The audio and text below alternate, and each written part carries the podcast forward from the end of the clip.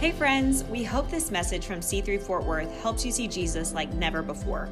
And if you're in or around Fort Worth, we'd love to meet you on a Sunday or at one of our weekly dinner parties. I just want to pray this three word prayer that we prayed yesterday together. It's a bit of an ancient prayer, it's what the church has prayed for a very, very long time. And it's just simply this prayer Come, Holy Spirit. Come, Holy Spirit. Uh, Jesus told us not to feel like you got to throw a thousand words into a prayer to somehow make it effective. There is no, there is no quota on effective prayer and its word limit. Um, there are times where when my kiddos are upset about something and they got to say one word, sometimes they just got to make one noise, right? You first deal with the pain of a thing. I, I remember yesterday, Kason or Greg tried to put out a. Um, I don't know why we were doing this, a sparkler Kason was riding his dirt bike in our cul-de-sac, and Gray was lighting sparklers. I don't know. I was there, but I don't know. And uh, and somehow he put one of the sparklers out with his with his fingers like that. You know, we just want to be guys, I guess. And uh, and uh, and he immediately started. You know, it took him actually it took him a couple seconds. Started screaming. The first thing I did was not process with him. Like, hey, let's talk about what you did there, okay? The very first thing we did was deal with the pain. We dealt with the pain. So when there are people around you who something like what happened in Atlanta this week or or anything that's happened over the last 14 months, and we can have all kinds of disagreements on certain things around, but the first thing you should deal with when something breaks loose in somebody, wherever it came from, is deal with the pain. First, always. Um, it, it, the life empowered to live like Christ came after he dealt with the pain of sin and sickness. So Jesus shows up and deals with the pain and then goes, All right, let's talk about this. And so I want to encourage you in, in um, as you handle some of the conversations that end up in front of us as a church, let's deal with the pain first and foremost and not try to somehow excuse it or or talk it just be everything has become so political and we're we're just we don't live in either one of those kingdoms we just don't we present a third way. We present a better narrative. We present a better story. We don't pick uh, some story that's earthly made. We, we, we, we talk about a better story. Amen? And so, in situations like we witnessed this week, and in, and in a Sunday morning service, when we open our Bible, we simply say this Come, Holy Spirit. Come, Holy Spirit. Come into every street and every heart. Come into this place now as we open your word come into our lives as we deal with difficult conversations, as we love people in scenarios and situations that we don't even fully understand.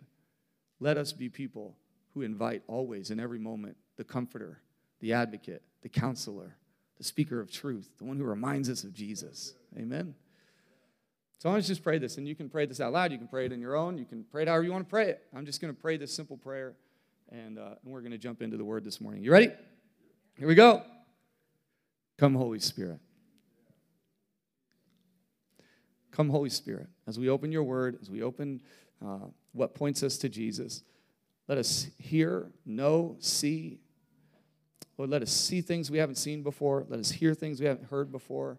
We rebuke and, and, speak against every other thing that would try to distract us or dissuade us, who would try to somehow manipulate us or convince us of something other. But I pray that we keep our eyes on Jesus, the author and perfecter of our faith. And when we consider the things you went through, our faith will never grow weary. So, God, we love you. We worship you. We ask, Holy Spirit, that you would come right now as we open your word. In Jesus' name, amen. Amen. You can go to John chapter 12. John chapter 12. Just got a few minutes. Um, it's just been so good. I, it's like every week I get up here and go, we don't have that much time. And I'm like, well, we've already had church. Uh, I'm just giving you the bonus. Uh, but John chapter 12, I believe a healthy life in Christ is one filled with worship and word. And, and again, I'll say this because I think it's important. Uh, we read Scripture through the lens of Jesus. Jesus is everything that Scripture is pointing to. And, and so sometimes we can make this, and I understand it. Uh, I understand why we say this. We talk about this as the guidebook for life. And that's fine if what you're saying is that I read this and find out who Jesus is and it shows me how to live life. Does that make sense? So we don't hold up the Bible to people and say this. We go, the Bible holds up Jesus. The Holy Spirit points to Jesus. What is the Holy Spirit's purpose? To remind you of the things Jesus has said, to make you more fruitful like Jesus was, to give you gifts that Jesus employed, that you and I would look more and more like Jesus as the Holy Spirit is more and more at work in our lives. So th- we read this. So that's why we've been really heavy in the Gospels during this Lenten season. If you've never done Lent, I really have never done Lent. We've kind of decided as a church over the, this year to do the, the seasons of the church, and it's actually been really, really uh, cool. And, uh, and so we've preached things even that I've never preached before. Last week, I think it was last week. Yeah, last week, we preached about the snake on the stick. How many of you have ever read, and you can go back and watch it, but how many of you have ever read John 3 16? And like you know John 3:16, you might even know John 3:17. I did not come to condemn the world, but right to save the world. Uh, if, if you not believe in me, you are already condemned. That's an interesting phrase. But the, you all, we all know those verses. Do you know that in 3:14 it says the Son of Man must be lifted up like a snake in the wilderness? Why don't we ever say that one? I tell you why we don't say that one. We don't understand it. It's one of those weird ones that you'd rather not say to your friends. Like, let me tell you about Jesus. He's like a snake on a stick in the wilderness. Cool. Thank you for that. Appreciate your expertise of the scriptures. And it alludes to an even weirder story. I'm not going to preach it all again. Uh, but the idea was that snakes had bitten is, people of Israel. God tells Moses, lift up a, bro, uh, a bronze snake on a stick. And you see that now even in the medical field. You see now that's a symbol of, of health. And, and so, uh, and what, what it says is that when you look upon the, the snake on a stick, you would be healed. And then he compares that to him being lifted up on a, on a tree, crucified for us, that when we look upon Jesus, we would find healing. Not judgment, healing. When I look upon Jesus on the cross, I should become free and whole because love has no comparison to I, that he that is love. There's no other comparison in the world. It's a definitive revelation of love to us and a decisive victory over death. And we're going to talk a little more about that today so let me get into it. John chapter 12 we got a lot to cover in a little amount of time and mary told me not to steal her thunder at the end of the service so i'm going to do my best. John chapter 12 i read typically out of the hcsb Holman Christian Standard Bible just because I want to make all of you go buy a new one. Because nobody has that. All right. John chapter 12, verse 20. And it says, Now some Greeks were among those who went up to worship at the festival. So they came to Philip, who was from Bethsaida in Galilee, and requested of him, Sir, we want to see Jesus. Love that. If you don't know us, our vision, our desire here in this church is that people would see Jesus. Full stop. That's the desire. That we don't feel like we have to save people. We believe that if we can show them who Jesus really is, there's just no contest. And so our desire here is that on every street and every heart, people would see Jesus, that they would see who he is, how much he loves them, how much he cares for them. And these Greeks show up and they go, hey, we want to see him. We want to meet this guy. These, we heard about him like throwing stuff around in the temple and making room for the Gentiles. What's going on here? Philip went and told Andrew. And Andrew and Philip went and told Jesus. That's an interesting part here because um, have you ever felt like someone asked you to tell them about Jesus and you're like, let me go get my buddy? Right? I, I think sometimes we just don't understand the link in the chain that we are. The, it's interesting that the Greeks came looking for Philip. Um, some, there's a couple different theories on why Philip. Why Philip? Why are these Greeks coming to Philip? Number one, you understand that when they say Greeks, they're not just talking about where they're from, they're also talking about most likely their worldview.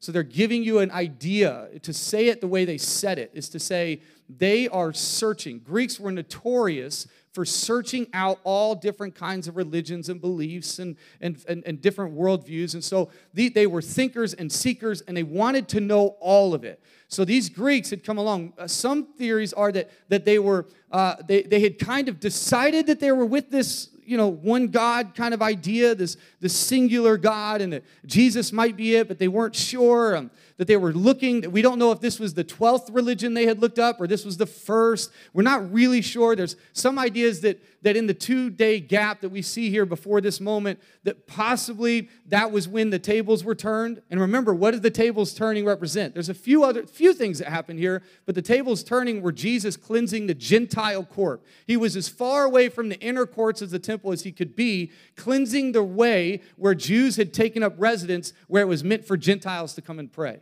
It was as far into the temple as Gentiles could come. Jesus prophetically cleanses the table and he begins to make this decisive declaration that, hey, I've come for all people. It's a really powerful view, right? And so these Greeks are going, wait, who is this guy who could come in and cleanse the temple, which was also a messianic prophecy, that he would have the authority to make room. And so they're going, okay, this dude either is really just got a death wish and he just wants to like get in trouble? Or there's something else about him. And so they come to philip. Philip this name philip has a bit of this greek to it. So they would have recognized the name. They would have felt familiar with something about philip. Some say that because of the festival going on that maybe they'd met philip at some point. So there's this familiarity. Don't ever discount your familiarity with people. And don't ever don't ever stop seeking for common ground with people. We ended up last night, after we had hung out with some friends, we, we ended up last night hanging out with two other people that we just randomly walked by. And uh, they're friends of ours, not random people. We're such good evangelists. Uh, no, they we just walked by and they were in the window. And we are like, oh, okay. So we went and sat down with them and we spent another hour and a half with them and we talked about all kinds of things. And, uh, and, and if you were to, if you were to, I don't know, if you were to try to put them on a scale, on a measure where they stand politically or socially or whatever, you would say, you'd say left of center for sure. And uh, I think it's a bad way to judge people. Please don't do that. Um, and so we begin to talk, but in our conversation, we begin to realize that we're all a little bit fed up with the idea that we demonize one another that we that we think because you don't think the way I think that there's a that, that hell is at work in you, you know? It's, it's wild to watch people be just as fundamental on both sides. To, to watch people begin to think that I'm good and you're bad, instead of realizing that there's good in you and bad in you, just like this guy. That we all have things we're wrestling with, and we all have things that we're victorious in, and we all have things that we need to work through. And the more we can do that, the more human we'll become. And in our humanity, we'll begin to identify with Jesus because he identified with us. And so there's this, this thing with Philip where this, this familiarity. They saw Philip, they said, okay, I'm gonna go check out, I'm gonna go ask Philip, because maybe maybe he knows and he you know he's from the same city or he's he's got the same kind of name or he's he's got this, the same kind of background or he's, there are things in your life that you've discounted i'm from there so or i have this name so or i didn't have this so and we begin to make distinctions about ourselves and we use them as ways to beat ourselves up rather than ways to find familiarity and common ground with those who need someone to point them to jesus. And there are people coming to you that will never come to me there are people coming to you that will never come to the person sitting next to you. They're coming to you. And if we can get rid of this myth that the person standing up here has it all together and knows Scripture better than anyone on the planet, the people I've learned the most about Scripture rarely ever preach. They're just, they love the Word so much. They just sit it. I, I remember even thinking about uh, Bradley, his grandfather just passed away recently, and thinking about, he handed me a book, a Bible that's like 70 years old or something. It's awesome. And all his notes are in there. I'm like, oh, this is so awesome. And and there's there's this there's something about when you know when you're really strong and you know it, you don't have to prove it all the time. There's something about realizing that God's given every single person in this room an ability to love their street in a way only you can love it. I'm not good at the things you're good at. And you're not always good at the things I'm good at and that's a good thing. So don't discount the familiarity you have with certain things in your past or background or place that you came from or whatever else it might be. Begin to realize that it actually might become a bridge for you. That it might actually be the thing that causes someone to come to you and not Sunday morning church. They come to you and not to some Bible study because they don't even know what that is. They come to you to find out, hey, can you tell me more about Jesus? And you might, in that moment, have to go, can I phone a friend? You might, in that moment, have to go, let me take you to this friend I know who seems to have a better in with Jesus than I do. And Philip goes and grabs Andrew, Andrew, and they go to Jesus. Now, I, it's written in a way that you could make the assumption that the Greeks were told to hold on for a second. It doesn't say that the Greeks went with them. It says that they went to Jesus, almost like they were going to check with Jesus. Like, hey, you have time. There's a couple guys that are asking for you. They're really curious. They want to know more. And this is why it's, it's important because of Jesus' answer. Jesus doesn't give them just, yeah, I'll be there in a minute. He doesn't say, bring them over, I'll talk to them for a second. Hey, when I finish this, we'll talk. He gives this really kind of crazy answer to a simple question of, I want to see Jesus. I want to see Jesus. And Jesus gives this, it's almost like one of those things where you were to ask a friend about a topic and they just give you like a 27 minute diatribe around this thing and you're like, all I wanted was like a yes or a no. Right? Anybody have that friend? I am that friend. Okay, I know that. I am self aware enough. Some of you will not pick up my phone calls. It hurts.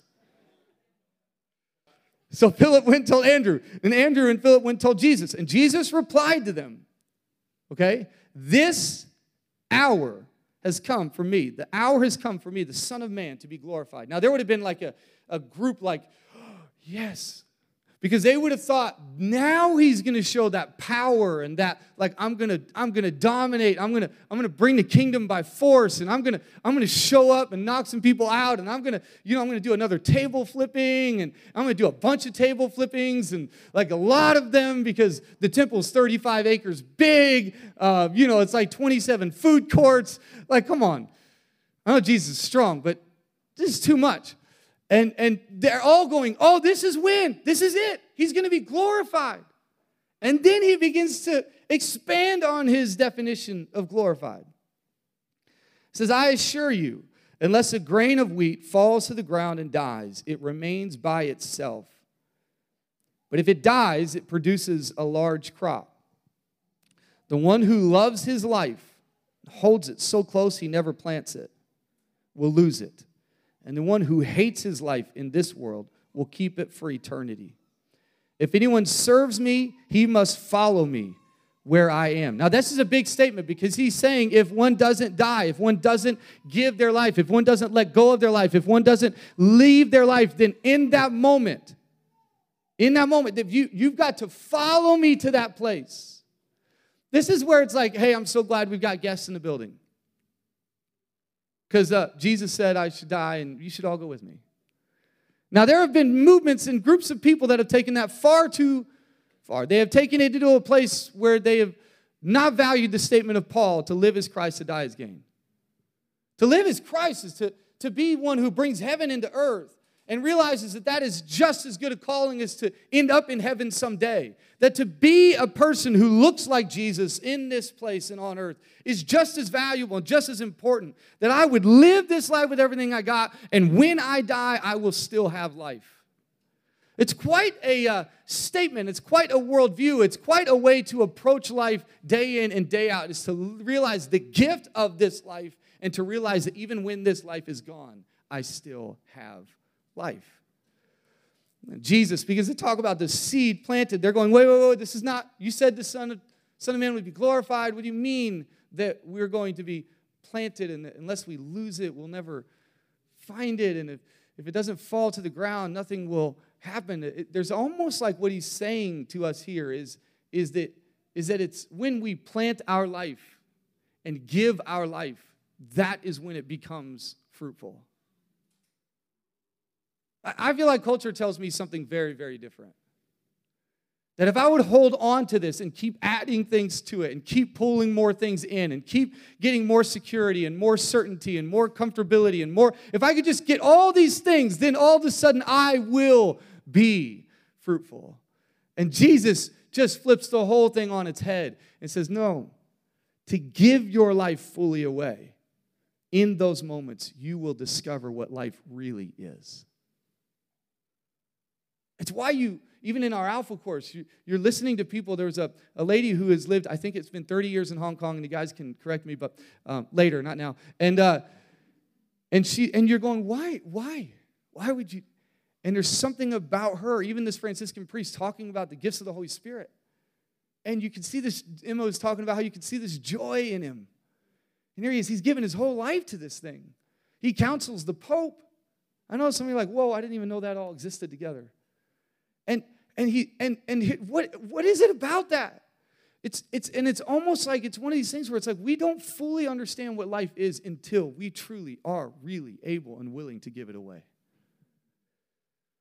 He's telling us a solution to this consumeristic kind of grab everything you possibly can and still be unhappy and dissatisfied type of culture. He's right now already telling you you can get all that you want. You can hold on to the grain and the seed as long as you want and as tight as you want. But I'm telling you, in your hand, it will never bear fruit. And the promise here is not, yeah, just live ho hum, shoulders sagged, head down, beat up about life because you're giving it away and how. Te- no, his promise is that in your death, you will find resurrection even now. You will live with a different view of what the future holds. You will live with a different understanding of what each day means. And you will breathe in and out differently because the meaning of it and the purpose of it has such a different tint. All of a sudden, you're looking at it through a different facet and you're going, whoa, I didn't know that life looked like this. When I give my life away, that's when I get my life. That's when I discover what life really looks like. And then he says this Now my soul is troubled. What should I say? Father, save me from this hour? You can almost catch a hint of like, what, a, why would I pray that? This is the reason I came. And yet, he's being honest about his soul being troubled. John does not record the prayer in Gethsemane, the drops of blood. So, this is kind of his allusion to Jesus struggling with this mission and this call. If you've ever had doubts and frustrations, do not think that you don't fit in this story of the Bible. The story of the Bible is littered with people who have struggled to believe God for what he said he would do. All the way throughout. I mean, don't read the Psalms if you don't like lament, doubt, frustration, and don't, don't, don't look in these stories. If anything, these stories should encourage you that even in the dark night of the soul, that almost, and if you were to read through the story of Scripture, on Easter Sunday, which is in two weeks, I should mention that, that so many things that God did, He did in dark places. So many of the things Jesus did, He did in dark moments. Mary discovers an empty tomb while it was still dark. There, there are so many things. At some point, when we get to the place where we have nothing left, almost like we have lost all the ability to hold on to our own life, that we discover that He is close and we begin to live new, fresh, vibrant. Not because we denied it but because we understood it fully for what it was. That when I die to trying, I live in grace. So Jesus says this really amazing kind of statement. He says, Now my soul is troubled. What should I say? The Savior of the world. Realizing that when the Greeks came, it's almost as though John is writing to primarily the Greeks. So John is, is, is telling you that when the Greeks showed up, when the Gentiles showed up, it was clear to Jesus. Jesus read the signs and the times. He understood, he discerned what was going on. When John the Baptist started baptizing, he went and got baptized. When John the Baptist was, uh, Baptist was arrested, he started his ministry. And when the Greeks showed up, he said, It's time. Jesus watched as people were in their progressive journey towards God. And, and as these moments happened, he moved. Okay, now's the time. Okay, now's the time. Okay, the Greeks are ready. They're searching. Okay, now's the time. I want it now. I cleared the temple. Now they know I'm for them. Okay, now is the time. Now I'm going to be lifted up. And his glorification was both to the throne but on the cross. That's why you can never separate his ruling and reigning from the cross. It's why the ancient church always put him on the cross, and that offends to some degree our senses. But what the disciples always preached, right? What does Paul say? The cross of Christ is foolishness. Why would the Savior die? Because he's telling you that life isn't found in trying to hold on to it, but in giving it away. And through the cross, we find resurrection. Jesus, I just, well, no, this is why I came. This is why I showed up.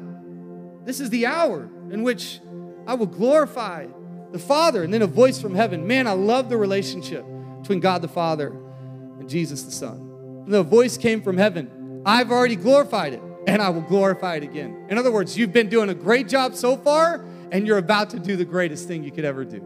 It, you, you're doing a great job, son. Keep cranking, keep going. And when you get up, when that cross happens, I know it's hard. I know it's, but, but you will glorify me again. And people will be drawn to the love of God through Christ the Savior.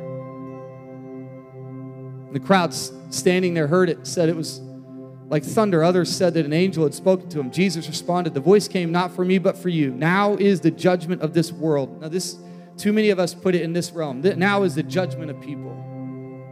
We kind of almost go, Yeah, this is our time to judge people for all their failures and all their sins and all their mess ups. But judgment of the world would be just like what he says in the next part. This is a judgment of the spirit of this earth, the kingdom that has tried to set itself up in place of the kingdom of God, the kingdom that has tried to usher in my kingdom without me, tried to make life good without me, tried to do all the stuff without me, tried to have a kingdom with no king. And Jesus said, I've come to judge the spirit of this world and to cast out Satan and to say, Done, you're done. I've come to win victory because these are my children. They're my creation, who I love them and I care for them. And I would do anything, even to the point of death, to remind them every day that they are loved and they are mine. And there's nothing anyone can ever do to change that. I judge this world. In other words, there's another word that judgment would mean crisis. This world is in crisis. And so I'm going to cast this spirit out and I'm going to come up on the cross and to show everyone what it looks like to know faithful, consistent, always unconditional love. And then he says this really, really powerful statement As for me, if I am lifted up from the earth, I will draw all people to myself here's what the end of this all speaks to. We start the story with the Greeks showing up asking Philip, Hey, can you help us see Jesus? And they don't take the Greeks. They go, Hold on a second. We're not really sure what, what's happening with him right now. Let's go check real quick. So the disciples go and they come to Jesus and they go, Hey, there's two Greeks. They're looking for you. Um, I think this is like their 13th religion they've been checking out. Really smart guys, sharp guys. We think they're really close to deciding to follow. Like, we think if you just sat down with them, good. They'd be good. They'd be all in. And Jesus responds not with, well, let's find a table, let's go sit down. I'll do my apologetic spiel, right? Jesus goes, let me tell you guys something. Unless a grain of wheat falls to the ground and dies, there will be no fruit. If you hold on to your life, you will lose it. But if you let it go, you will find it. The hour has come for me to be lifted up so that I could draw all people to myself. Okay, yeah, Jesus, I'm just about the Greeks though. Like, do you want to sit with them or not? What is he trying to say? How do we see Jesus? Here's what Jesus is telling Philip, he's telling Andrew. The best way to see who I am is to look at the cross. The best way to see how much I care for them, what I would do for them, the way I love them, the forgiveness I have for them, the way I want to welcome them in, the way I want them to know grace and truth and life and hope is not to necessarily come and explain all the works I've done and the healings I've done and all the things I've done, but to see me on a cross, spread out, crucified, beat up, broken, so that they would know there is nothing I wouldn't do, that death can't hold them, that love is overwhelmingly, always convincingly victorious. That they would know in every season and in every doubt and in every discouragement and in every cultural issue and in every single intellectual battle we try to fight on Instagram, that the best way to show people Jesus is crucified on a cross, fully in love with his creation. To say, I love you and there is nothing that can ever change that. And come midnight, I'm going to start rumbling in the grave. The angels are going to roll it away. And I'm going to confirm everything I ever told you that in three days I'd build up this temple that didn't exist in some brick and mortar, but existed in the people that I've created because I want them to carry this same kind of love and grace, this self sacrificial, not self aware, self aggrandizement, self sufficient people, but this self sacrificial people into the earth to love people like this. Hey, I want to see Jesus. Okay. He died for you. I want to see Jesus. Man, He loves you. I want to see Jesus. He's been crucified for you. I want to see Jesus. That's how you see Him. And if we're telling anybody anything different, then we are shortcutting the way to resurrection life. We are circumventing the cross. The cross is not meant to be a thing that weighs you down. It is meant to be the very thing that sets you free because it is not aligned with any kingdom of this earth. In fact, it is in direct opposition to every kingdom that tries to set itself up without love and faith and hope. This kingdom is the kingdom that shows love at all times. It's the kingdom that says, I died so that I might live, and you can too. The expectations, the shame, the guilt, the doing right, doing wrong, all, I give my life for you. I want to pray over you. I want to pray over us as a church. The team's going to come and we're going to worship a minute. Mary's going to come and let you know of a few things. So don't bail on us just yet. But I wanted to go shorter, but I just, yeah, think you guys are good. We're fine. It's a beautiful day. You got time.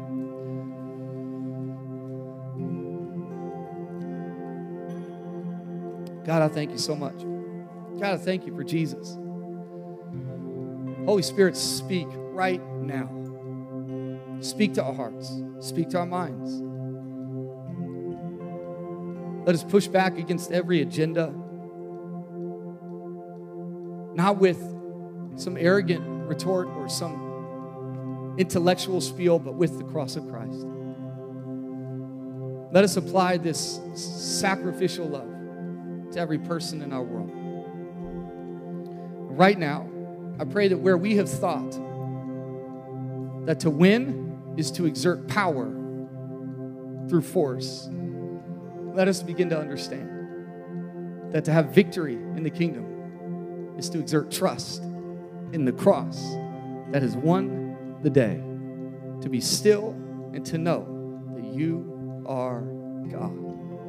And I pray wherever people found themselves in today's reading, wherever they found themselves, whether it be Jesus' prayer, should I just ask the Lord not to do this? If it's the Greek saying, I just want to see Jesus. If it's in the laying down your life that you might find it.